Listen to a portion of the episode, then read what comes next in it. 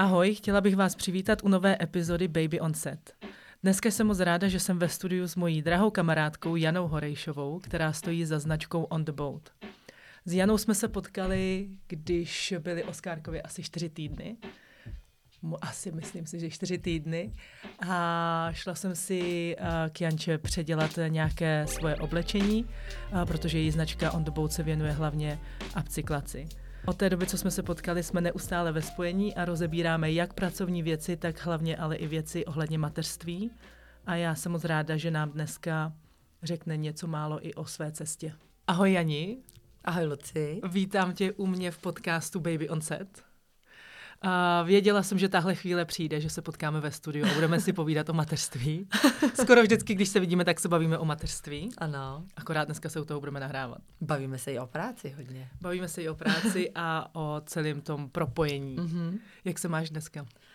Dneska myslím si, že dobře jsem se vyspala. Děti mě nechali vyspat, takhle bych to řekla. Takže to vypadá na takový jakoby plodný, úspěšný pracovní den, protože mám dost energie. Tak myslím, že to bude dneska dobrý.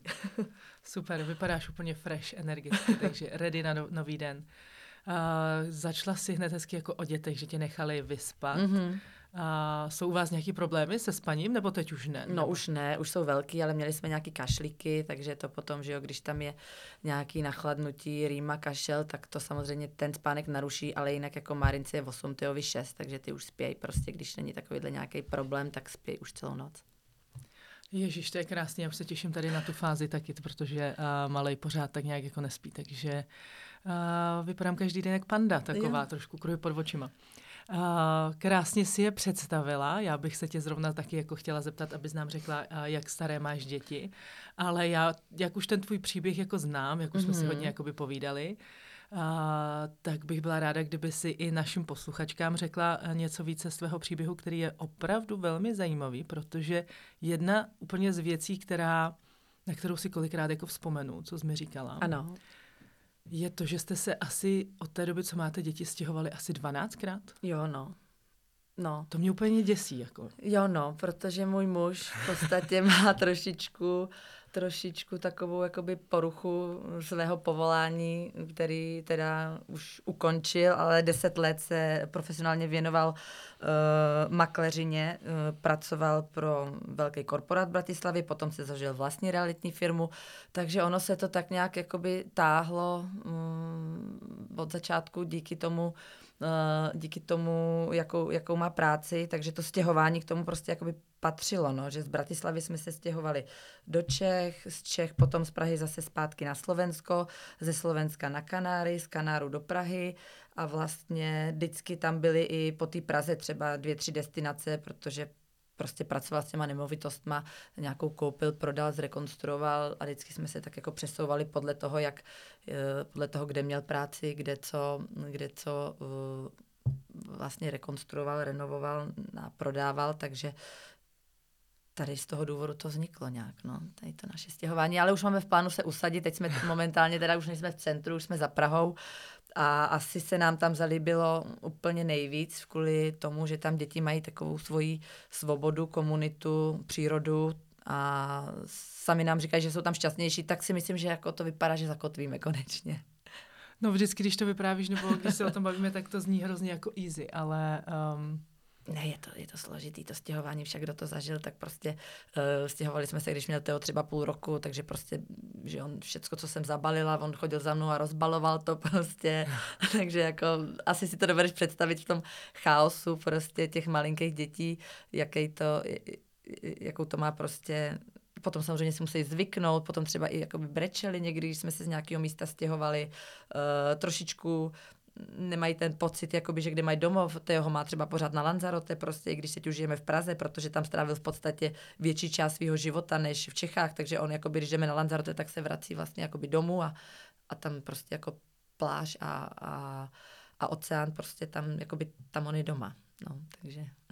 tak. To zní idylicky. Teď mm. počká, mož, možná přeskočíme na to Lanzarote. Mm-hmm. A kolik mu bylo, když tam byl teda vlastně poprvé? Když tam byl poprvé, tak mu byl rok a tři čtvrtě.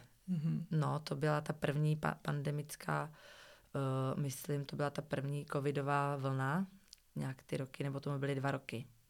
no myslím si, že dva roky, jo, jo, jo, tomu byly dva roky a tak nějak se tam, tak nějak to tam začal jakoby vnímat, v těch dvou letech začal tak nějak víc vnímat prostě celkově ten svět kolem sebe a prostě strávil tam sedm měsíců v kuse, takže si to tam jako zafixoval a po, po pár měsících vlastně se tam v lednu zase vracel zpátky a zase jsme tam zůstali takhle dlouho, protože zase uh, bylo, byla druhá covidová vlna, takže vlastně v tu dobu jsme tam strávili opravdu hodně času, takže si to tam tak nějak jako za, zafixoval, jako že tam, tam to prostě je doma. Kolik ti bylo, Janě, když jsi měla uh, první dítě, dceru Marie? První dítě, dceru mi bylo 31, si myslím, jo, to bylo, jsem rodila, no. Jano je o čtyři roky mladší, on je takový mladý tatínek, já už jsem to měla tak na hraně, že jsem si říkala, že už teda by to, by to dětičky chtělo, tak nějak. A kde se Marie narodila?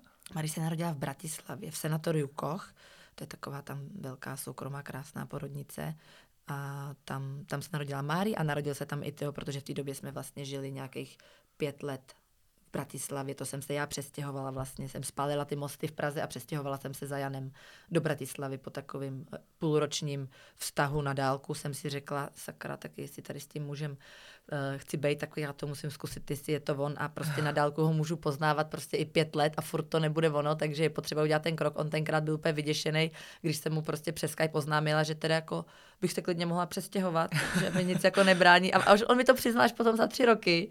Mi řekl, že prostě úplně se v něm krve nedořezal, když jsem řekla, že se jako, že se teda stěhuju po tom půl roce vztahu, že to potřebuju rozseknout, jako protože jsem já měla, že jo, ty biologické hodiny mi úplně mlátily. E, prostě s celou mnou lomcovali a já jsem si říkala, tak už to musím zjistit, jestli je to ten pravej nebo ne a, a prostě ho to na něj vybalím. On se zachoval hrozně hrdinsky, sehnal hrozně rychle byt, jak dělal ty reality větší, takže jsem se fakt za dva týdny stěhovala do Bratislavy za ním ale až potom mi přiznal, že to prostě jakoby, uh, pro něj byla obrovská výzva, vůbec to nečekal vlastně, že jakoby nějaká holčina z Prahy po půl roce se za ním začne stěhovat. No. Ježíš, to je krásný. Mm. Uh, ale jako dokážu si ho představit, že byl úplně, uh, vypadal, že je úplně v zenu a vevnitř asi měl trošku paniku, ale že vypadá většinou, že je jako úplně v zenu. Jo, on je prostě, takový vyzenovaný. No. A tak si se teda jako přestěhovala do Bratislavy. Mm-hmm. Jaký mhm. to bylo? No já jsem byla, já jsem zažila kulturní šok, protože já jsem za ním vždycky párkrát přijela a to jsme tak běhali po té večerní Bratislavě, bylo to tam celý hezký, osvícený, ta Bratislava v té době zažívala takový boom, že tam bylo spoustu kavárniček, byla tam ta eurová promenáda, prostě celý to tam, to město začalo tak růst, teď už je zase úplně někde jinde, gastronomicky i kulturně a tak dále, tam fakt jako se udály velké věci, ale pořád je to prostě taková čtvrtka Prahy, taková desetina Prahy, takže jako já jako člověk, který žil deset let v Praze, jsem přišla do té Bratislavy a proběhla jsem tam to centrum a pak mi došlo, že vlastně, aha, to je vlastně všechno. Aha, vlastně ten eh, takový, ta metropol prostě, mm-hmm. já, ta Bratislava je jako krásná, malebná, ale prostě ta metropol, jako je ta Praha, to není a já jsem tam vlastně těch šest let byla taková hrozně jako smutná, no, takže vlastně potom vlastně to byl ten důvod, proč jsme se vrátili do Prahy, protože já jsem tam jakoby nezapustila ty kořeny, nezvykla jsem si tam, i když jsem tam měla úžasnou práci, děti se mi tam narodily prostě, ale prostě jsem tu rodinu zbalila potom a dotáhla zpátky do Prahy a Jano naštěstí teda uh, Prahu úplně zbožňuje, má to tady rád, má rád Čechy, má tady sestru, má tady rodinu, takže on s tím neměl takový vůbec problém s tím zakotvením tady jako mm-hmm. já. No. A říkala jsi, že jsi tam měla práci. Počkej, vrátíme se teď na začátek toho, když se ti narodila Marie. Mm-hmm. A pak je mezi nimi kolik? Rok a půl? Rok a půl, Rok no. a půl. To, je pro, to bylo pro mě vždycky úplně jako... Um, nevím, jestli úplně nechci říct jako noční můra. Jo, ne, je to noční jako... můra, jo, je to takhle, si nazýváš to správným, jako, jako nedokázala správnými jmény. nedokázala jsem si představit, že bych jako měla roční dítě a vlastně už byla zase jako mm. těhotná, nebo mm. prostě, tak jako to nebyl úplně jako by můj případ, no taky mám mezi nimi 6 let, mm. ale uh, jaký to bylo teda? No, ono to bylo takový, že když ta Márinka se chystal ten jakoby její první rok, tak jsme si s Janem řekli, On tenkrát jakoby měl tu práci takovou, že byl docela dost doma. Mári byla v podstatě do toho roku takový relativně klidný jakoby dítko, bylo takový klidný období, tak jsme si řekli, však to jakoby zvládneme, to jako to miminko bude jako, to bude v pohodě, to prostě to druhý jako jo, tak, tak dejme, pojďme, pojďme na tom zapracovat a bude to fajn. Potom ale Janovi se něco událo v práci, bylo to takový celý jako složitý, náročný, Mári prostě začala běhat, takže to byla zase další etapa, eh, kdy samozřejmě jako jakmile to dítko začne běhat, tak je to zase o něčem jiným a je to takový level prostě jiný, možná náročnější pro někoho, možná pro někoho, někomu se uleví, ale pro mě to teda bylo náročnější období. A když už jsme si řekli, že vlastně uh, nebudeme to teda hrotit, tak nějak jsme měli takovou jakoby debatu, takovou jakoby mm, partnerskou, že prostě dobře, tak s tím miminkem ještě počkáme, tak jsem měla druhý den pozitivní test. Tak... Takže, Takže... Jsme, jsme se na sebe jenom tak podívali a řekli jsme si, OK, tak to asi tak má být. A, a potom, když se narodil Teo, tak teda začal ten pravý kolotoč, protože Mári v té době se ještě budila třeba dvakrát za noc.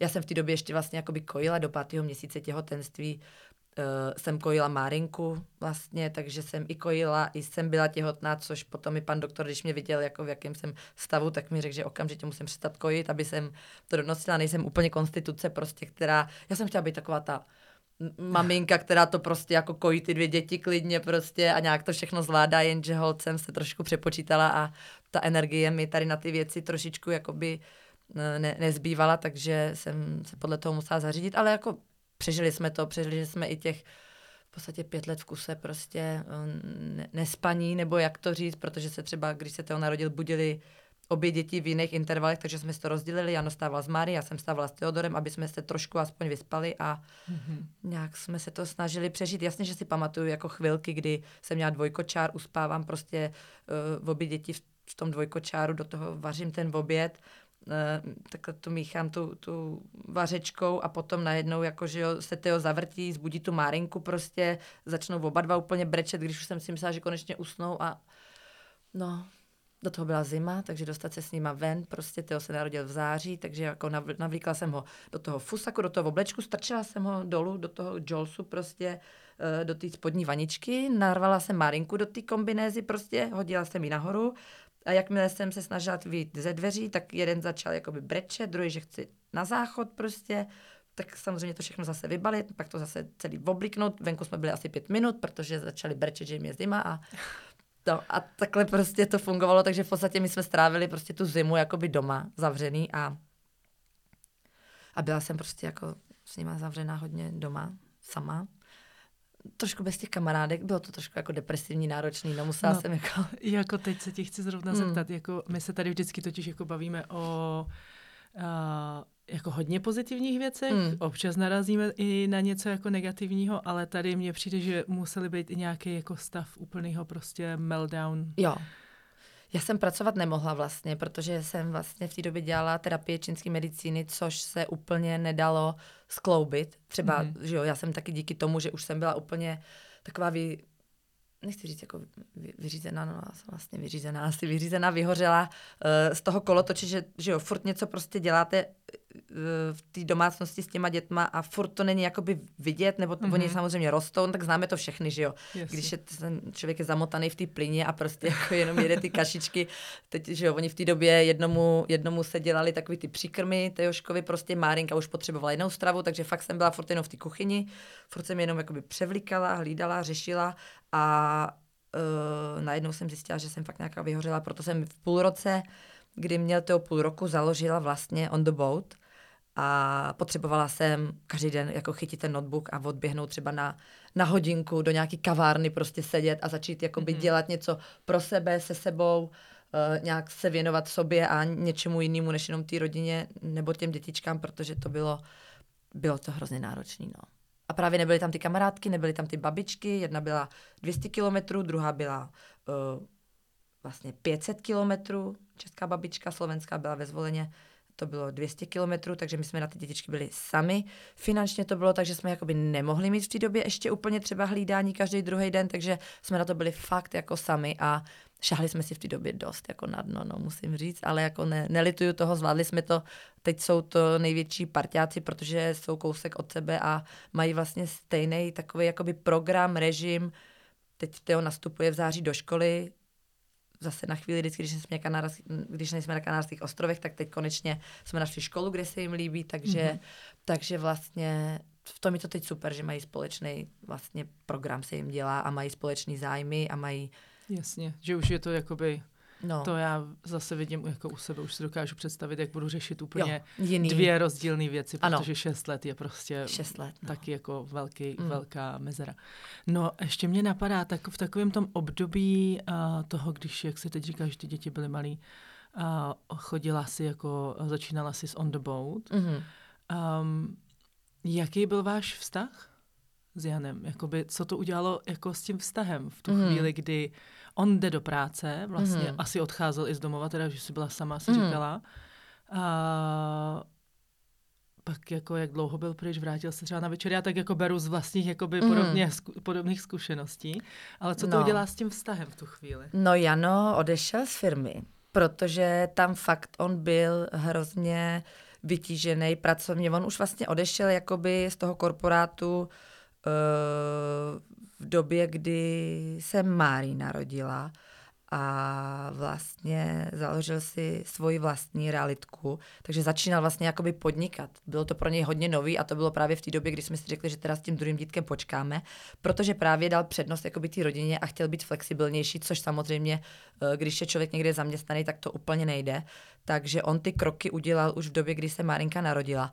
Ale samozřejmě začít, kdo podniká, tak ví, jaká je strastiplná cesta, že to není úplně jednoduchý, takže on měl jakoby svých starostí, musím říct, do, dost, ale do toho právě uh, tam byla na druhou stranu ta svoboda, ta flexibilita, takže kdykoliv já jsem třeba nemohla nebo jsem potřebovala prostě pomoc, tak mi byl hodně při ruce, nemusel tím, že jsme třeba v noci stávali k těm dětem oba dva, tak vlastně ono se říká takhle, ty dětičky, když jsou blízko u sebe, takový falešný dvojčata se jim říká a je to trošku komplikovanější, protože mají právě trošičku ten jiný režim, že vlastně je to trošku i náročnější, uh, než, než vlastně mít dvojčátka, takže takže uh, mi hodně pomáhal, hodně se mnou byl uh, doma, právě proto, protože si zvolil tu cestu té svobody toho podnikání, že mohl třeba, já nevím, se na to půl dne dopoledne prostě na tu práci jakoby uh, že jo, mo- mohl prostě jakoby být doma a řekl mm-hmm. si, že půjde až odpoledne, že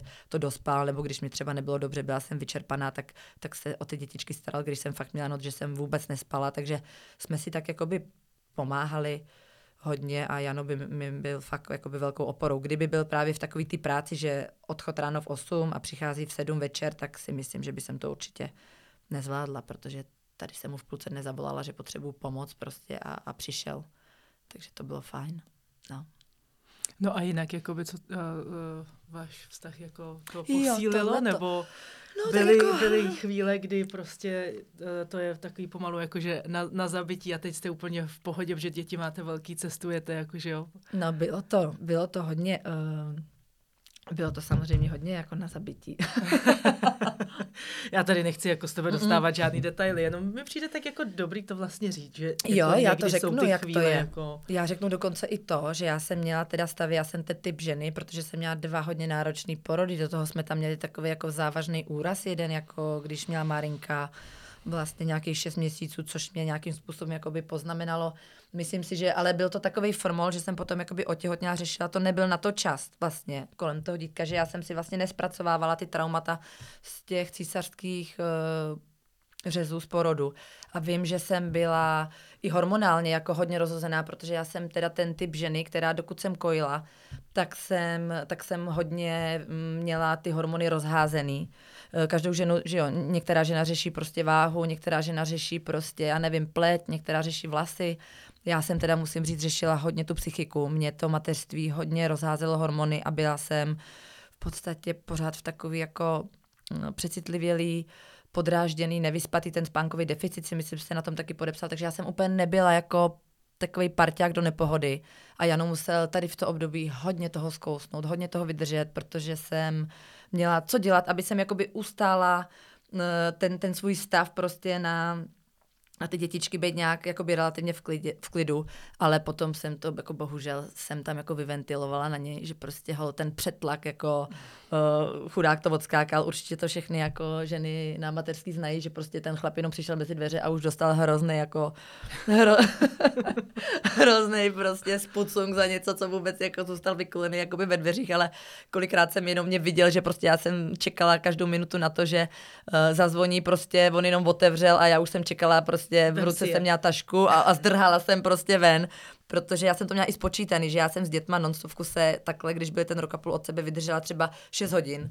A potom už vím, že už jsem prostě už to prostě nešlo, už to bylo moc, jako by toho povídání, hraní, vaření, přebalování, prostě kojení, uspávání, buzení, yes. brečení, prostě potom měli už i první nešvary, hádky, že jo, prostě, takže řešit tady ty věci.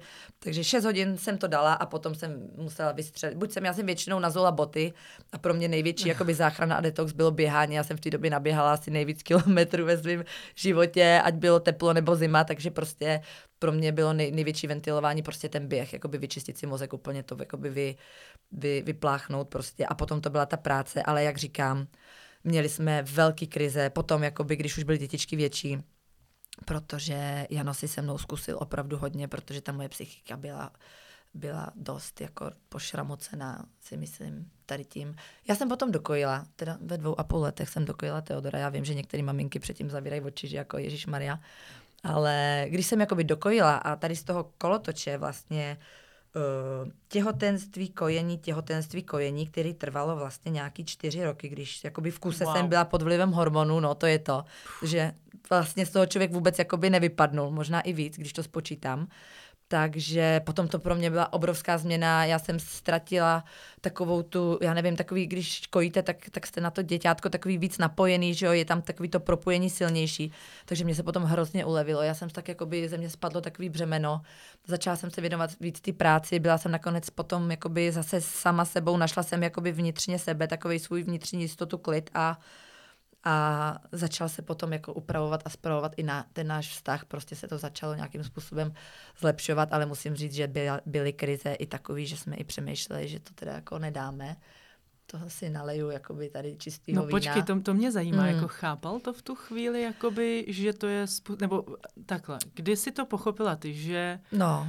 se ti dějou nějaké věci, které můžou být spojené uh, s tím porodem, nebo prostě s celkově s tím stavem? Já bych to nazvala i poporodním blues přímo, jakože takovým, ale takovým tím táhlým nenápadným. Nebylo to, že bych skákala z okna, ale byla jsem jako nonstop v takový jako polodepce prostě takže uh, začala jsem se o tom bavit, mě na to upozornila moje mamka, když viděla, že jsem jako furt nějaká rozklepaná, taková polo jako ubrečená, vystresovaná. Mm-hmm. Prostě já jsem byla i hrozně hubená v té době, prostě, protože jsem fakt jakoby, že jo, se vydala hrozně z té energie, že, uh, že jo, mě se třeba jakoby někomu to odskáčou, uh, jak říkám, ty vlasy, někomu se to održí na váze, ale mě to třeba to kojení dlouhý prostě s tím těhotenstvím, já mám prostě zablombovaný asi každý zub, mě to úplně odnesly zuby prostě. Mm-hmm. Takže uh, naštěstí teda takhle to není vidět, ale prostě uh, ty, ty, ty hormony, zuby prostě a tady ty věci vím, že vím, že jsem měla co dělat, uh, to všechno srovnávat, takže um, a potom už byl i čas právě dojít si třeba popovídat o tom jakoby traumatickém porodu, byl čas si jít popovídat o tom úrazu ty naší malý prostě, hmm. vybrečet to, nějak to zpracovat prostě a s nějakou jakoby odbornou pomocí, tak vlastně mi bylo nastavený takový zrcadlo, co se se mnou vlastně dělo. Samozřejmě mi došlo, že jsem měla jít určitě si pro radu někde dřív. Určitě by tam byla na místě nějaká jakoby uh, poradna prostě partnerská nebo něco takového, ale nějak jsme, nějak na to prostě fakt to byl takový formol prostě s těma dětičkama, že na to nebyl čas, trošku toho lituju, ale zase co člověka nesrazí na kolena, ho posílím. Já myslím, že ve finále to, že ten náš vztah tohle přežil, tak si myslím, že nás to vlastně posílilo a mm, tak nějak jsme si to byli schopni jako vyříkat, odpustit, pochopit a a jdeme dál, teď už je to všechno mnohem jakoby jednodušší a mm, neříkám, že jako úplně, samozřejmě pořád máte dvě děti, práci, chcete jakoby fungovat, budovat, rozvíjet se, přicházejí další jiný výzvy s tím vyšším věkem těch dětiček, ale tady to musím říct, že asi bylo jakoby nejnáročnější období, no, i pro ten vztah, takže si myslím, že jsme to jako zvládli. Některé věci bych udělala jinak, ale tak zase člověk se nemá ohlížet zpátky. Už... Snažili jsme se v tu chvíli, jak nejlíp jsme mohli. No. Jasně. Mě teda, na mě Jano, pokud když ho vidím, tak hmm. na mě působí jako, že dokáže, uh,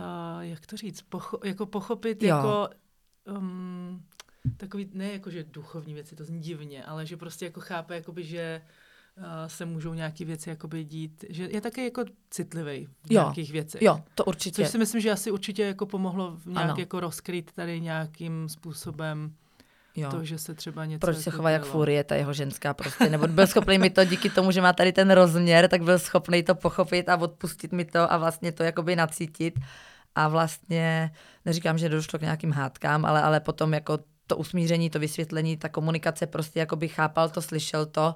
Ta a- komunikace, že jo, ta je Jo. důležitá na tom. Hlavně prostě nějakým způsobem asi nepřestat jako komunikovat nějaký jakoby takovýhle těžký chvíle, protože a pak z toho může vylézt něco úplně, co Velká tam krize není, třeba. protože to každý pochopí nějak jinak, když se věci neřeknou Jo. tak, jak mají. Ale já ti děkuji, že si tohle jako s náma sdílela, Mm. protože si myslím, že a, období narození dětí, nejenom, že to má jako samozřejmě dopad na ten vztah, ale i na naší psychiku, jako Mhm. nás, jako maminek, kdy máme prostě pocit, podle mě, že nějakým způsobem nám ujel vlak a něco nám jako ujíždí, protože jsme se zasekli zrovna Mhm. u těch příkrmů a tak a jsme teď úplně jsem tady teď upatlaná, dítě zase Jo. brečí a myslela jsem si, že aspoň si dopiju to teplý kafe, ale No. už je zase vzhůru a takový ty prostě úplně uh, věci, kdy je to fakt jako všechno nějak jako náročný. Um, já bych se ještě vrátila, jestli ti Ano. nebude vadit k tomu uh, císařskému řezu. Mhm. Jaký jsi měla jakoby pocity, nebo co jsi tam měla jako pocit, že jsi jako zpracovávala? Protože já mám taky jako podobný pocit, Mhm. jako s Oskárkem, tam byl císařským řezem. Mhm. Um, možná, jestli by ti nevadilo tady nám Ne. říct jakoby k tomu, že si myslím, že jako je to určitým způsobem nějaký trauma, Mhm. o kterým musíme taky nějakým No způsobem pojďme to otevřít tady a- tu tému. Klidně, Luci, protože jako jsem si tím prošla vlastně dvakrát. Poprvé tím, jak jsem dělala terapie čínské medicíny, tak jsem jako si samozřejmě vymalovala nějakým způsobem ten porod, který já klidně jako popíšu v kratce oba dva ty porody, jakoby jak probíhaly, eh, nebo ne úplně jak probíhaly, ale vlastně jako co se tam dělo. Co vlastně možná poznamenalo třeba i ty dětičky, si myslím, nějakým způsobem, kdy třeba s Márí teď řešíme nějaké věci, psychické dopady, protože ten porod byl vlastně jakoby vyvolaný, eh, trval v právě, že jakoby tři dny, porod mi zastavovali, znova vyvolávali, protože už jsem byla tak vyčerpaná prostě, tak, eh, tak mi museli jakoby chemii prostě, a to já jsem právě alternativec, který prostě jakoby si nechal napíchat a akupunkturu prostě, který si nechal, eh, já jsem dokonce vypila i takový ten ricinovej, takhle, jakoby zásadní problém byl to, že jsem jakoby přenášela.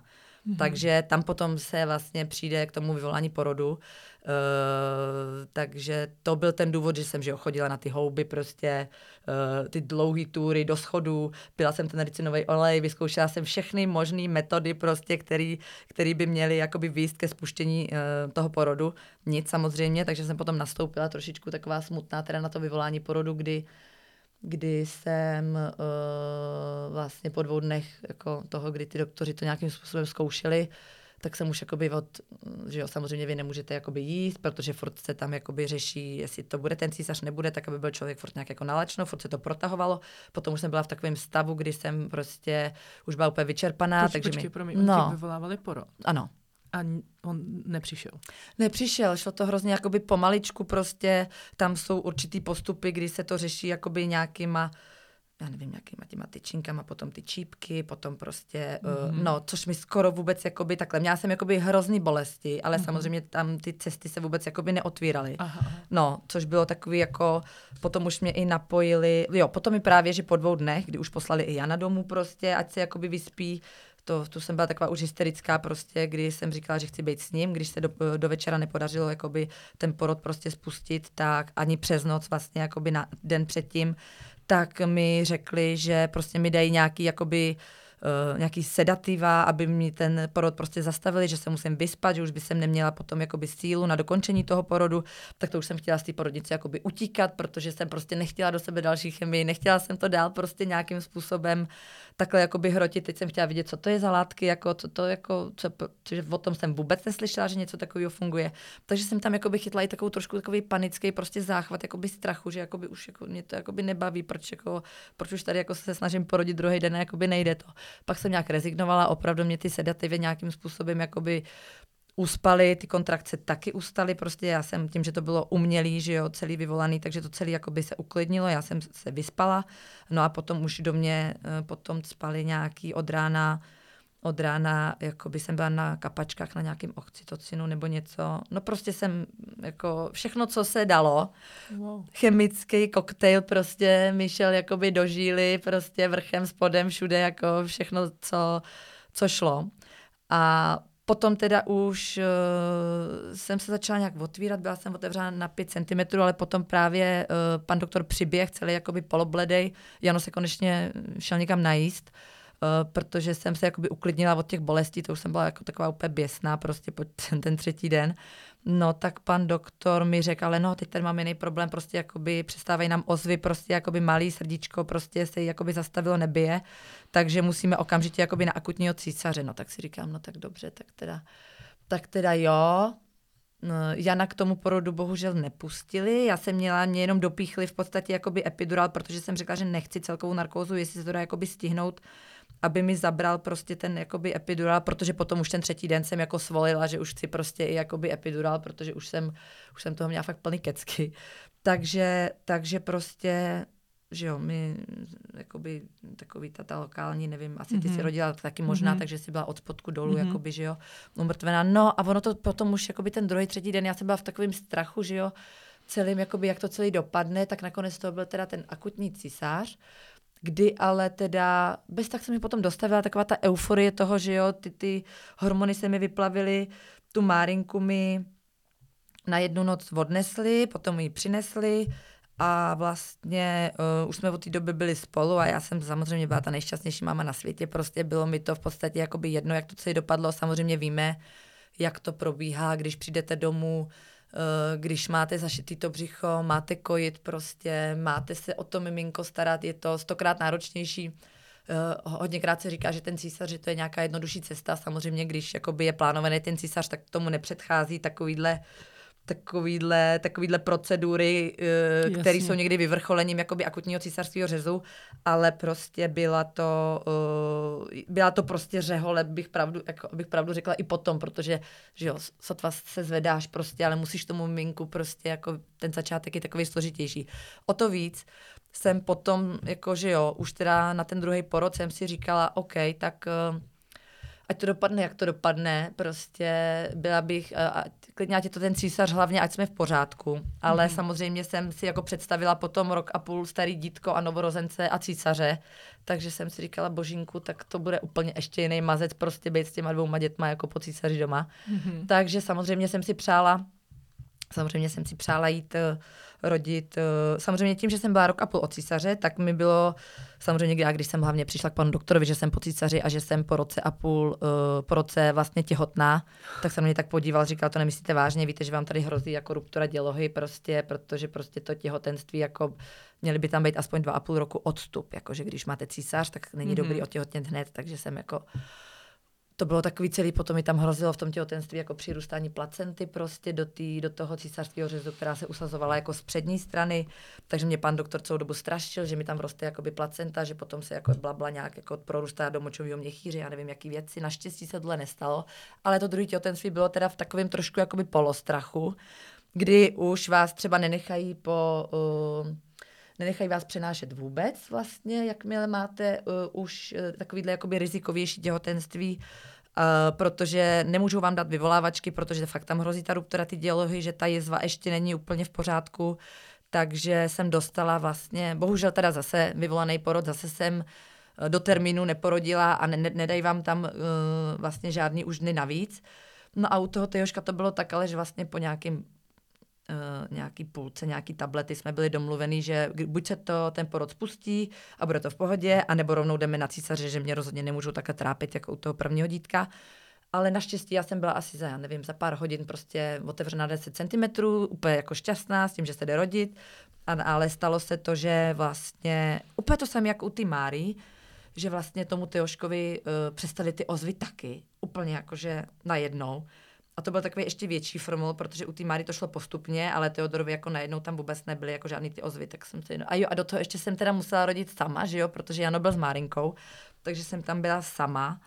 A tak nějak, ale už člověk jakoby věděl, o čem to bylo, takže prostě hol, ten druhý císař tam, tam byl taky, ale um, nějak jsem to vzala asi už líp, protože jsem byla připravená už po tom prvním porodu na všechno, takže jsem byla ráda, že to bylo vlastně o dva dny kratší ten porod, ale dopadlo to, dopadlo to stejně, jo, jasně, že jsem si pobrečela, jsem věděla, co mě čeká doma prostě, ale jako mám dvě zdraví děti, prostě uh, traumata si člověk zpracuje a jako tak hold jsme měli tu cestu jakoby na, na svět takovouhle našich dětí. A... No já jsem tady no. zase úplně na mě že znáš mě.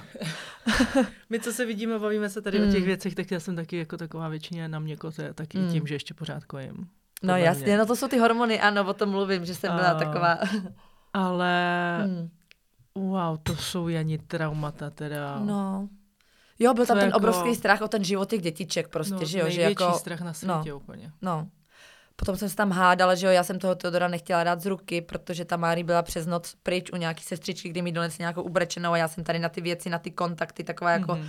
citlivá, takže jsem, takže jsem prostě jakoby potom císaři, měla toho Teodora u sebe a oni s tím, že mi ho do na noc jako vodný, já jsem ho také držela, říkám, ne, já, jsem tam, já jsem tam byla, pokoj jsem tam měla vedle těch dětiček, co tam byly jako ty děti od, odnešený prostě a brečeli tam a já jsem takhle ho držela, říkám, ne, já vám ho nedám, ale a to nesmíte, budete teplotovat prostě, vy musíte být potom si říká, ne, my budeme spokojenější takhle prostě. A úplně jsem toho, to dítě neodevzdala prostě na tu noc.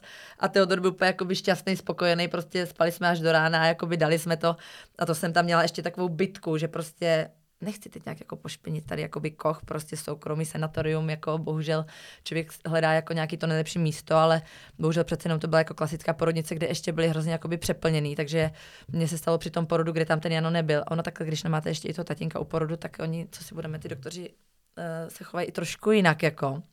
Takže najednou za mnou se zavřely takové ty dveře na té porodní sále s tím, že uh, mi řekli, že pro mě nemají pokoj prostě se sprchou i když jsme si to jako dost draze zaplatili, tak jsem byla zavřena na, na, na, na, na tom porodním pokoji kde jsem jakoby nemohla ven. Já jsem úplně bouchala, křičela, ať mě pustí, že potřebuju do té sprchy, potřebuju tu vodu. E, prostě, že mi to hrozně jakoby pomáhá od těch bolestí. A oni, no, jestli chcete, můžete jít tady k lidem, jako vedle rodiny. Já jsem na ně bouchala, prostě jsem na nějaký pokoj. Nakonec jsme tam jakoby rodili, prostě byl tam nějaký pár, který tam rodil, já jsem jim tam vlítla jakoby do sprchy, říkám, promiňte, prostě, no, jakoby úplně jako crazy story, kdy jsem se jakoby byla za to, aby jsem aspoň jako mohla být v té sprše, takže tam probíhaly takovéhle věci. Ale musím říct, že mě tady ty věci taky jakoby posilnily, prostě i, i to, že jsem si toho Tea nenechala vzít prostě. On byl potom ku podivu celý takový jako super klidný, úžasný půl roku medvídek. To mám pocit, že ty druhé děti to nějak jakoby vědí, co jsou takhle brzo po těch prvních, že mi hrozně to celý ulehčoval, protože on jenom v podstatě spal a papal a usmíval se a byl v nosítku. Yeah. No, to on byl Šťastný. takovejhle. Jo, jo, jo. No a když bylo Teoškovi uh, půl roku, teda mm-hmm. si říkala, tak se začala zna- značku svojí on the mm-hmm. phone. Mm-hmm.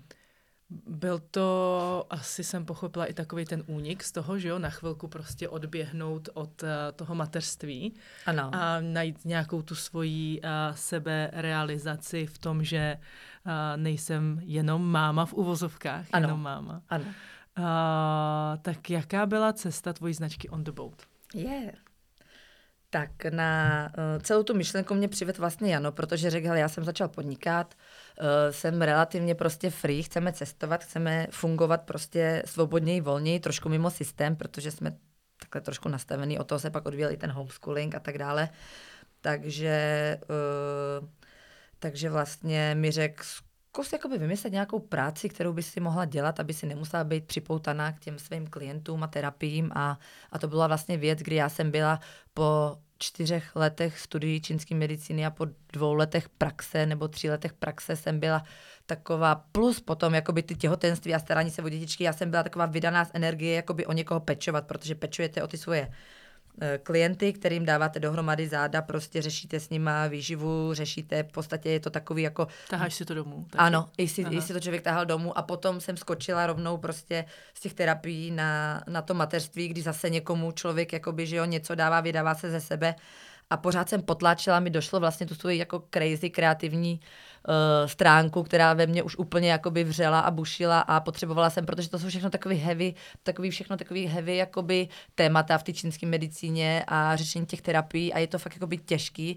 Máte úžasný pocit, že někomu narovnáte záda, ten člověk jakoby vás zahrne takovým jakoby nezištným prostě vděkem za to, že mu spravíte záda, nějakým způsobem to člověka taky naplňuje, ale tady ta moje kreativní duše za ty roky úplně jakoby křičela, protože jsem se předtím tomu oblečení věnovala um, mnohem víc, nebo jakýkoliv kreativitě a teď najednou po té odmlce toho mateřství a těch terapií čínské medicíny, tak mi to najednou hrozně jakoby chybělo. Takže to byla jasná volba, říkám si, jako v té době jsem si řekla, že OK, pojďme, uh, i ten Jano mě tak jakoby nakop, tak jdu prostě všechny ty zkušenosti z toho odvětví textilu, které byly hrozně takový různorodý, pojď, po, pojďme je prostě jakoby spojit a, a vymyslet prostě něco, uh, co jsem si jakoby troufla, tak nějak jakoby uchopit a uvízt do reality a to to bylo On the Boat, no. No a proč ten název On the Boat? Je, on to byl název nejdřív úplně jiný, bylo to Miraky, Miraky in Prague,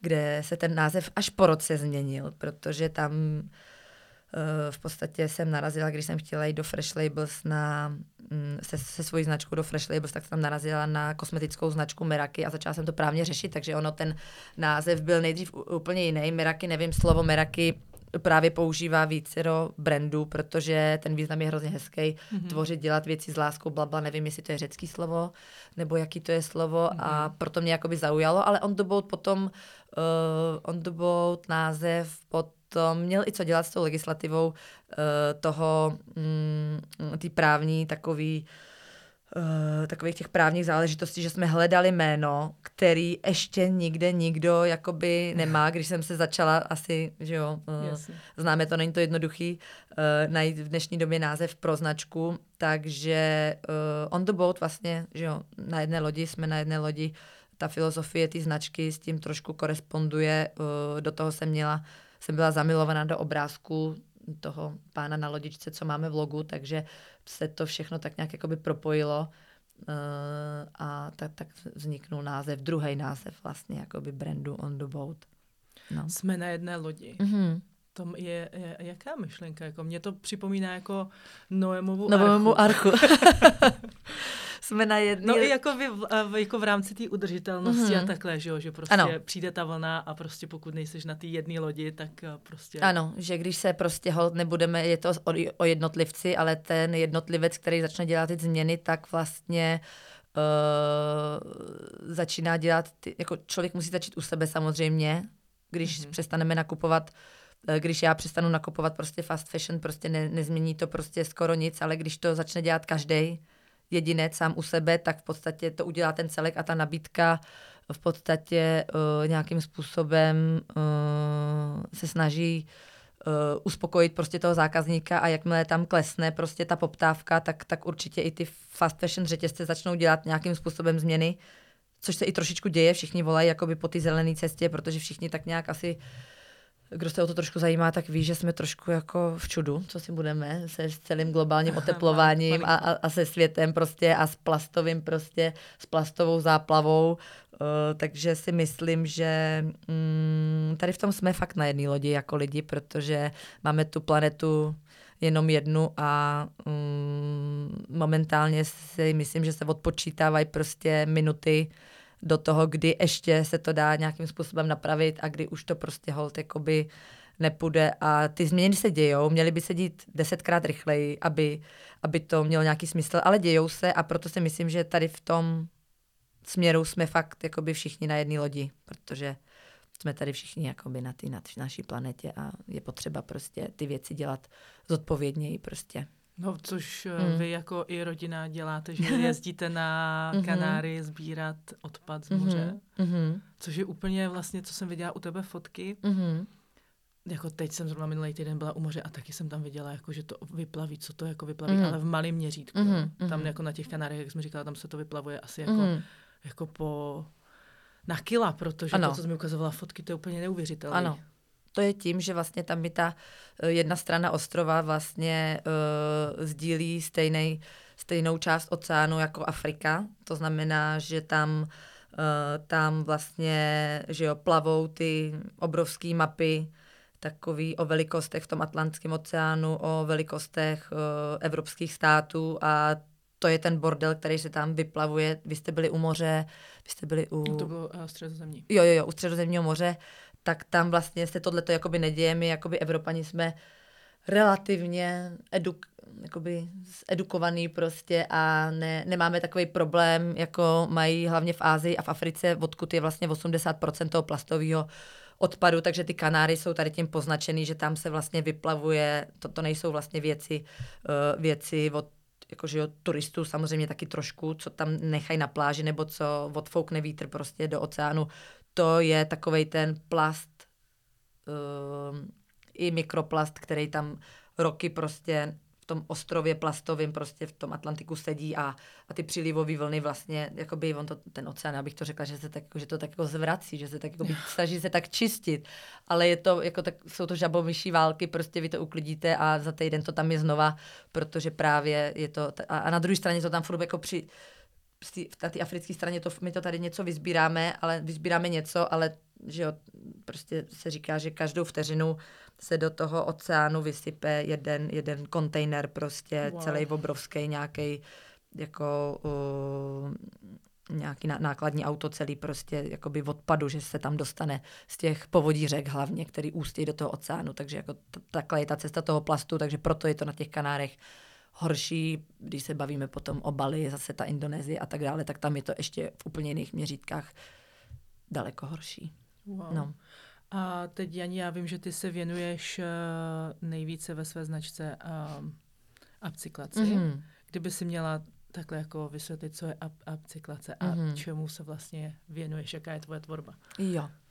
Takže upcyklace, uh, podobná, podobný slovo je vlastně recyklace. Recyklovat to je známější slovo, recykluje se v podstatě, nebo recykluje se cokoliv, ale uh, že jo, plasty, eh, recykluje se změní papír, se to, zase, ano, se to změní se to a znovu se to použije, ale upcyklace je vlastně jakoby předělání, to znamená, že to není úplně jakoby rozklad a udělání z toho něco jiného, ale upcykluje se něco uh, tím způsobem, že se tam udělají jenom jakoby mírné úpravy, může se upcyklovat třeba nábytek, může se upcyklovat oblečení, kterému se věnuju, uh, může se upcyklovat, já nevím, uh, keramika, mm, cokoliv jiného.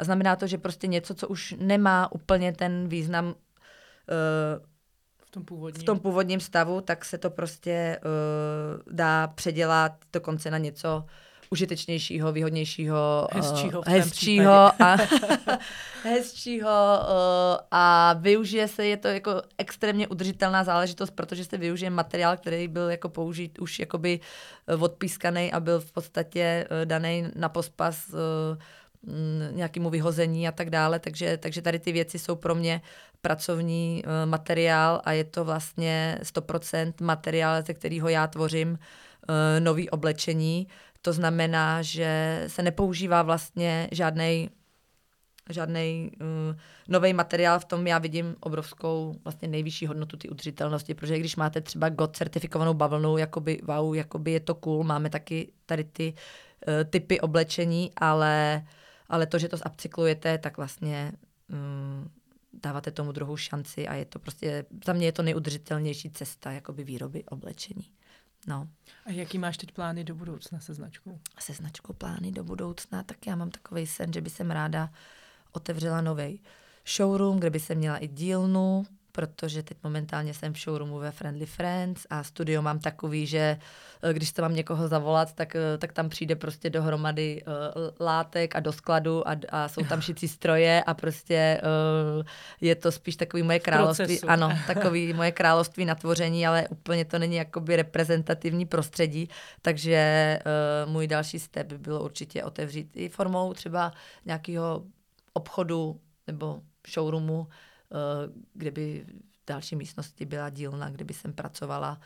Takže, takže tady to je jeden krok a další krok je, chceme se posunout za hranice. No. Můj muž se teď zapojil se mnou trošku do budování toho brandu. Doteď jsem na to byla víceméně sama, bylo to takový one man show, ale začínají mi chybět cíly. Ne, že by jsem jakoby neměla kolem sebe tým lidí, který mi pomáhá a se kterým pracuju, ale v podstatě jakoby ta hlava toho brandu jsem byla já, ale teď mi začíná pomáhat konečně i můj Jano a chceme se posunout tenhle rok, bychom se chtěli posunout prostě za, za hranice Česká a Slovenska, tak uvidíme, jestli nám to vyjde. Wow, super. Mm-hmm. Věřím, že se to po, povede, mm-hmm. protože tě znám, znám tvoji tvorbu, to, co děláš a myslím si, že určitě se to povede, protože uh, to má, uh, má určitě tu kvalitu.